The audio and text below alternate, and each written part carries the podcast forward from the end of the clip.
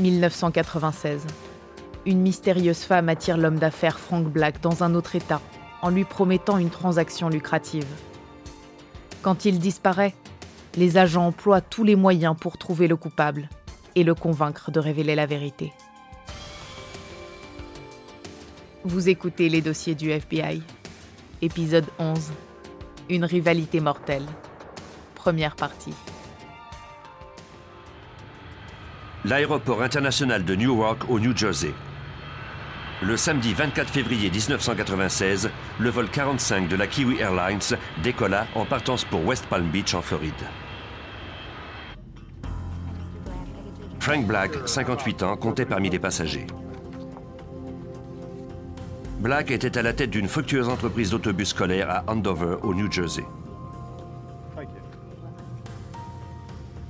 Ce multimillionnaire s'en allait en Floride pour y rencontrer un nouveau contact d'affaires. Black avait dit à sa famille et à ses collègues qu'il serait de retour le lundi suivant, juste à temps pour la réunion hebdomadaire.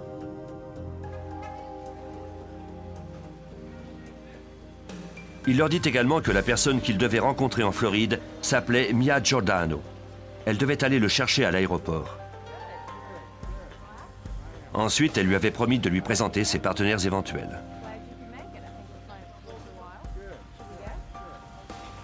Black souhaitait secrètement prendre sa retraite après avoir conclu cette affaire.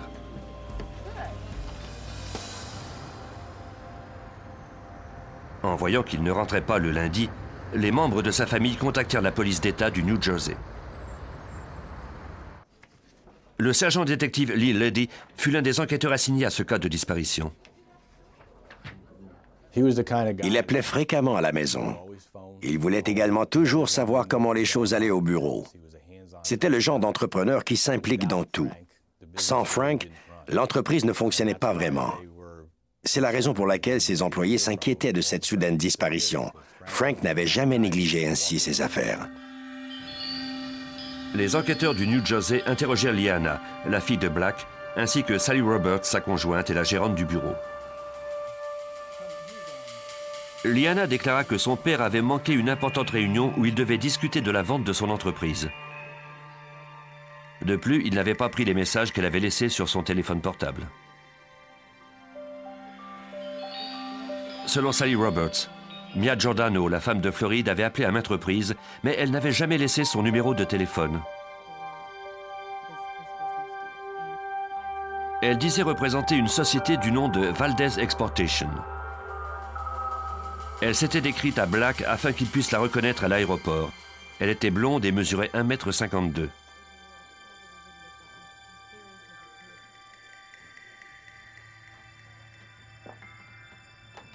Un détective rendit visite à l'agent de voyage qui avait fait la réservation du billet d'avion de Black.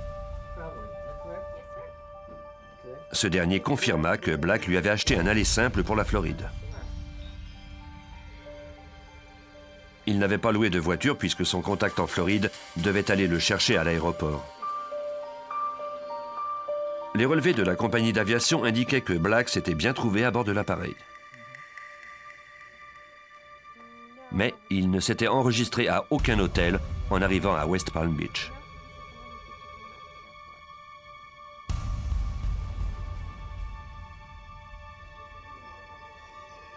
En examinant les transactions portées sur ses cartes de crédit, on constata cependant qu'il les avait utilisées en Floride. Pour suivre cette piste, les détectives du New Jersey contactèrent le bureau de Fort Pierce du service de police de la Floride. On confia l'affaire à l'agent Michael Driscoll.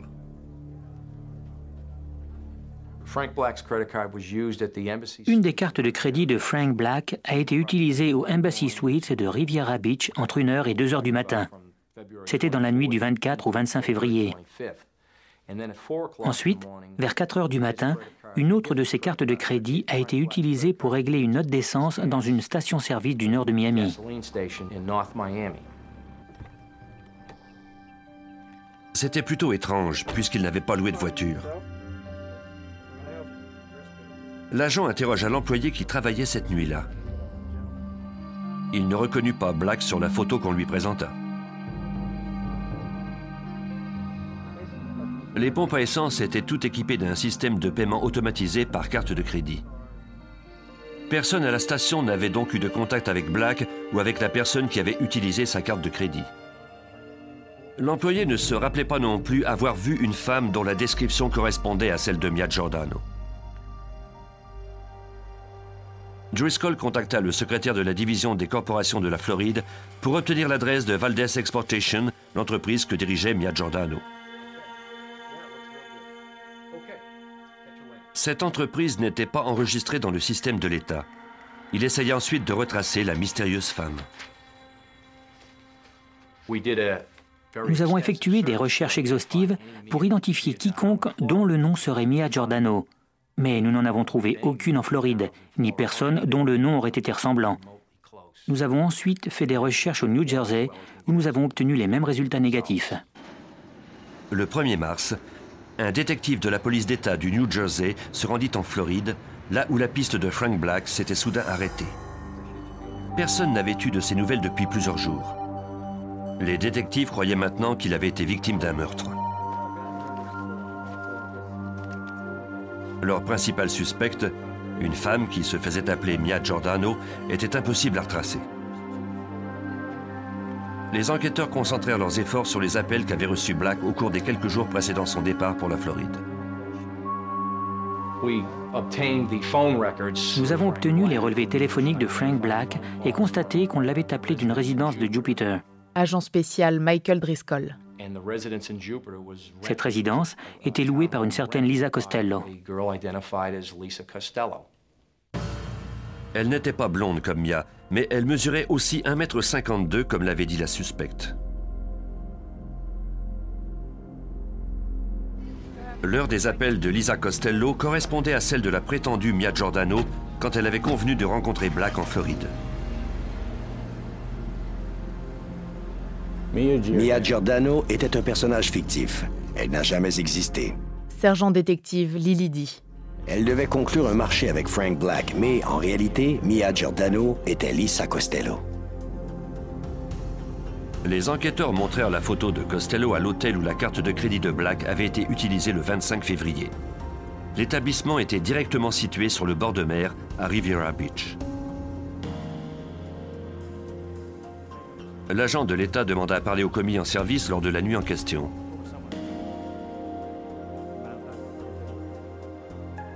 Pendant qu'il l'attendait, il vérifia l'appareil téléphonique utilisé à l'aide de la carte de crédit de Black. Comme pour la pompe à essence, le client ne signait pas. Il ne faisait qu'insérer sa carte de crédit. N'importe qui pouvait avoir effectué l'appel. Karen Voorhees travaillait à la réception au cours de la nuit.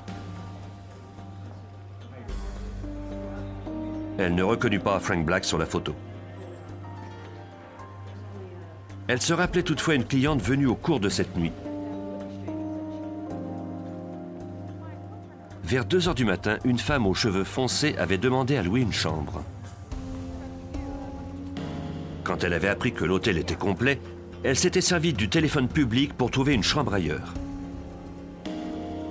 C'était à ce moment-là que la carte de crédit de Frank Black avait été utilisée sur le téléphone.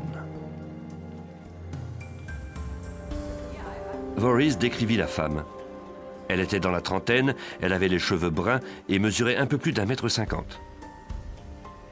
Driscoll montra alors à Voorhees la photo de six femmes différentes. Sans hésiter, elle choisit celle de Lisa Costello. Les enquêteurs de Floride commencèrent dès lors à surveiller étroitement la suspecte. Ils la prirent en filature pendant quelques jours pour connaître sa routine et découvrir ses contacts. Ils s'aperçurent bientôt que Costello avait une liaison avec un certain Alan McCurley. Les enquêteurs vérifièrent ses antécédents. Comme Frank Black, McCurley était propriétaire d'une entreprise de transport au New Jersey, mais il s'était établi en Floride. Les deux hommes se connaissaient depuis presque toujours.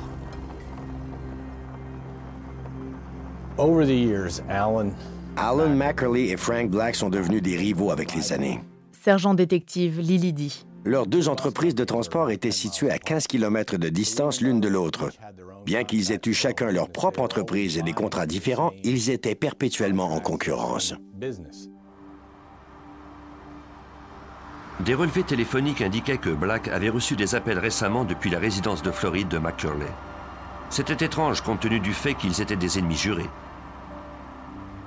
Les détectives parlèrent à nouveau à la gérante de l'entreprise de Black. Sally Roberts leur dit que Black et McCurley avaient déjà été amis, mais que leur rivalité en affaires avait fini par en faire les pires ennemis.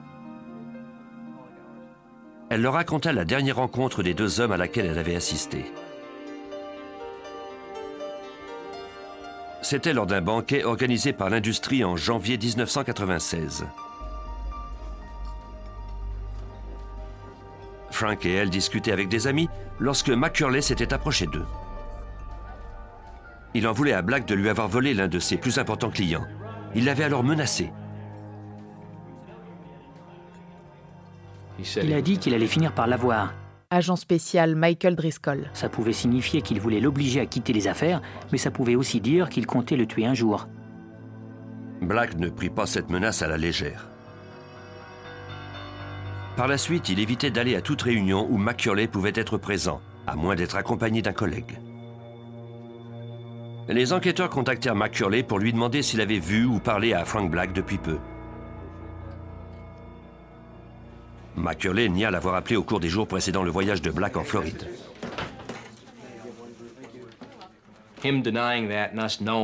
Le fait qu'il ait nié avoir fait ses appels à l'entreprise de Frank Black, alors que nous savions pertinemment que c'était le cas, nous poussait à croire que quelque chose ne tournait pas rond. Les enquêteurs croyaient que McCurley et Costello avaient tué Frank Black. Mais ils devaient trouver des preuves solides. Ils firent appel à l'assistant du procureur Robert Belanger. L'une des premières choses que le service de police de la Floride a voulu utiliser, c'était les micros. On doit avoir une très bonne raison pour écouter les conversations téléphoniques d'un individu.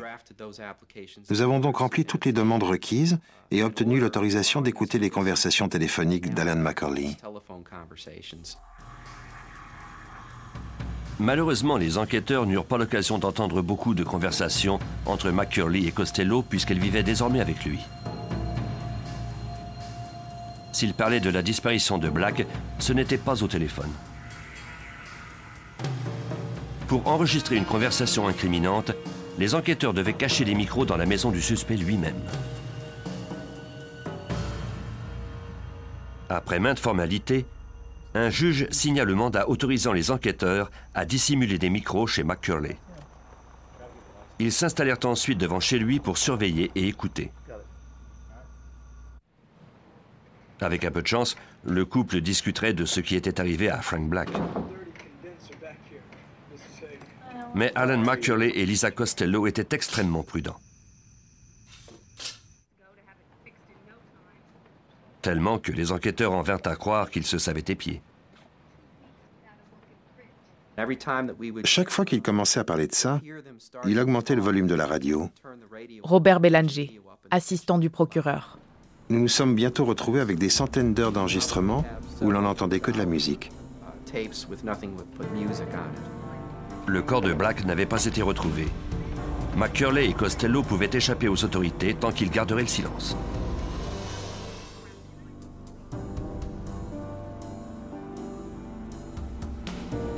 Les enquêteurs vérifièrent auprès des morgues des comtés de Palm Beach, de Broward et de Dade les derniers endroits où Black était allé.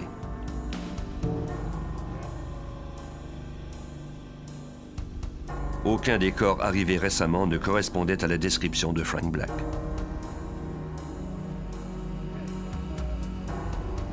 Si McCurley et Costello l'avaient tué, ils avaient bien brouillé les pistes.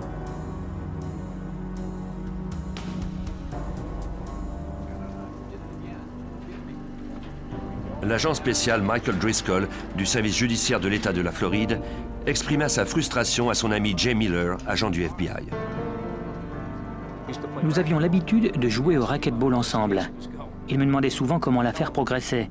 Je lui disais, nous avons quelques petites choses, mais sans plus. Il me disait, Si tu as besoin d'aide, ça me fera plaisir de te donner un coup de main. En juin 1996, l'agent spécial Jay Miller demanda à être assigné à l'affaire par le biais de son bureau de Fort Pierce.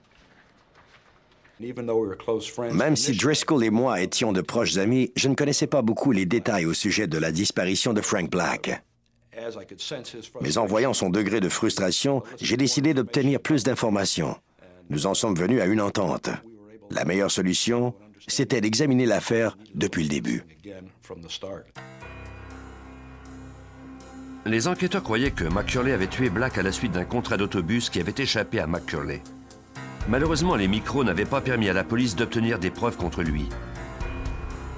La meilleure piste était d'examiner la rencontre de Black et de Costello. Peut-être que confrontée aux preuves, elle se retournerait contre McCurley.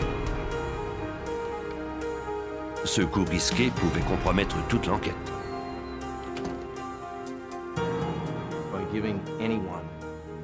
En remettant à Lisa Costello une assignation à comparaître, on l'encourageait ainsi à venir nous donner des informations en échange de l'immunité.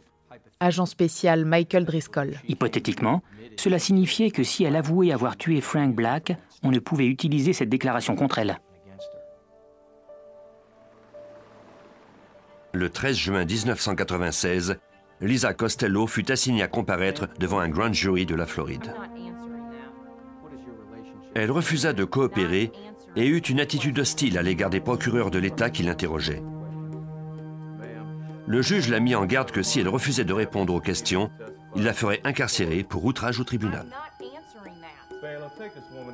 Costello ignora la mise en garde. Les enquêteurs croyaient que son refus de coopérer indiquait bien qu'elle était impliquée dans la disparition de Black. Il faudrait toutefois bien plus qu'une intuition pour résoudre cette affaire.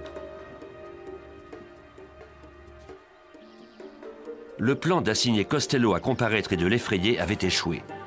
Maintenant que la plus proche alliée de McCurley était derrière les barreaux, les agents n'avaient aucun autre témoin à utiliser contre le suspect. Sans nouvelles pistes ni preuves matérielles, l'enquête entourant McCurley risquait de ne jamais aboutir devant les tribunaux. L'agent spécial Michael Driscoll et son équipe étaient plus que jamais déterminés à empêcher que ça se produise. Une de nos sources d'information nous a appris qu'un témoin était prêt à parler.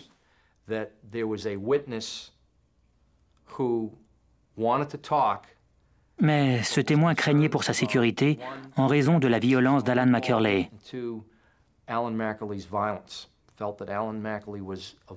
Il croyait que le suspect était un homme violent et qu'il allait se venger s'il nous parlait. Ce témoin s'appelait Bill Anderson.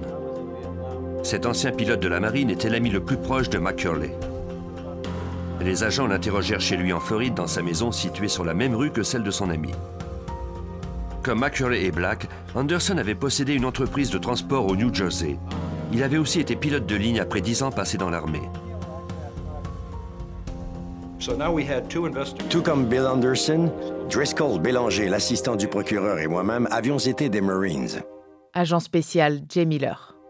Cet homme avait le pouvoir de nous permettre de résoudre l'enquête. Dès le départ, nous avons eu un sentiment d'appartenance commune avec lui. Les enquêteurs croyaient que ce lien entre eux leur permettrait de convaincre Anderson de témoigner contre son ami il leur avoua que depuis peu, il remettait en question son amitié avec McCurley.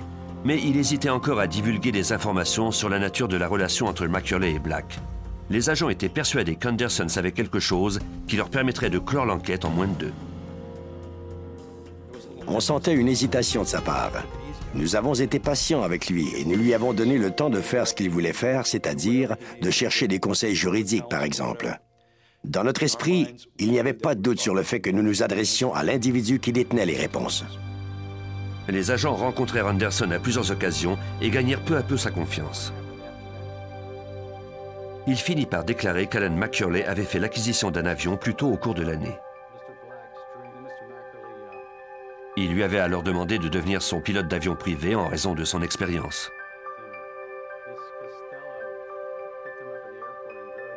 En échange, Anderson pouvait utiliser l'appareil de McCurley à loisir. En mars 1996, Au cours d'un séjour à Leesburg en Floride, où Anderson supervisait les réparations de l'appareil, Macurley entra en contact avec lui. Il lui dit qu'il voulait survoler l'océan.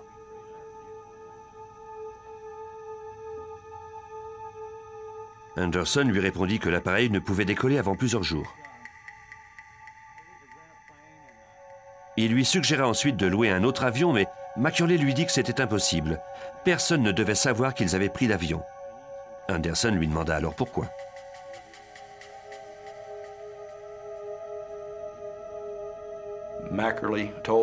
Mackerley a confié à Bill qu'il avait tiré sur Frank Black et qu'il avait enveloppé son corps dans du plastique. Agent spécial Jay Miller. Ensuite, il est parti en mer et il a jeté le corps dans l'océan, mais le corps ne coulait pas.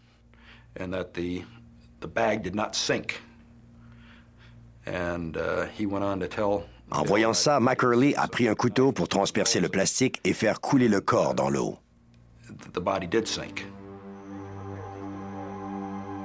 Selon Anderson, il ajouta qu'il craignait que le corps n'ait refait surface. Il voulait survoler le secteur pour s'assurer qu'il n'en restait plus aucune trace. Anderson s'y opposa. Je crois qu'Anderson était réellement en état de choc. Comme Mackerley et Black, il avait évolué dans l'industrie du transport. Anderson et Black n'étaient pas amis. De fait, Anderson n'aimait pas Black non plus.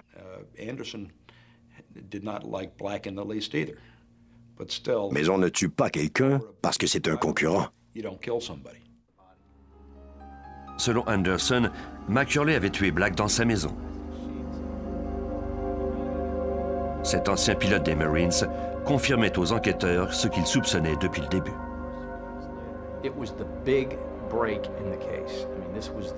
Cela a été le moment crucial de l'enquête. C'était ce que nous attendions tous.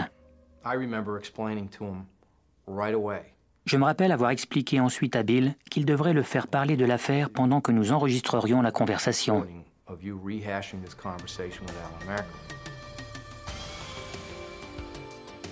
Vous venez d'écouter les dossiers du FBI. Si vous avez aimé ce podcast, vous pouvez vous abonner sur votre plateforme de podcast préférée et suivre Initial Studio sur les réseaux sociaux.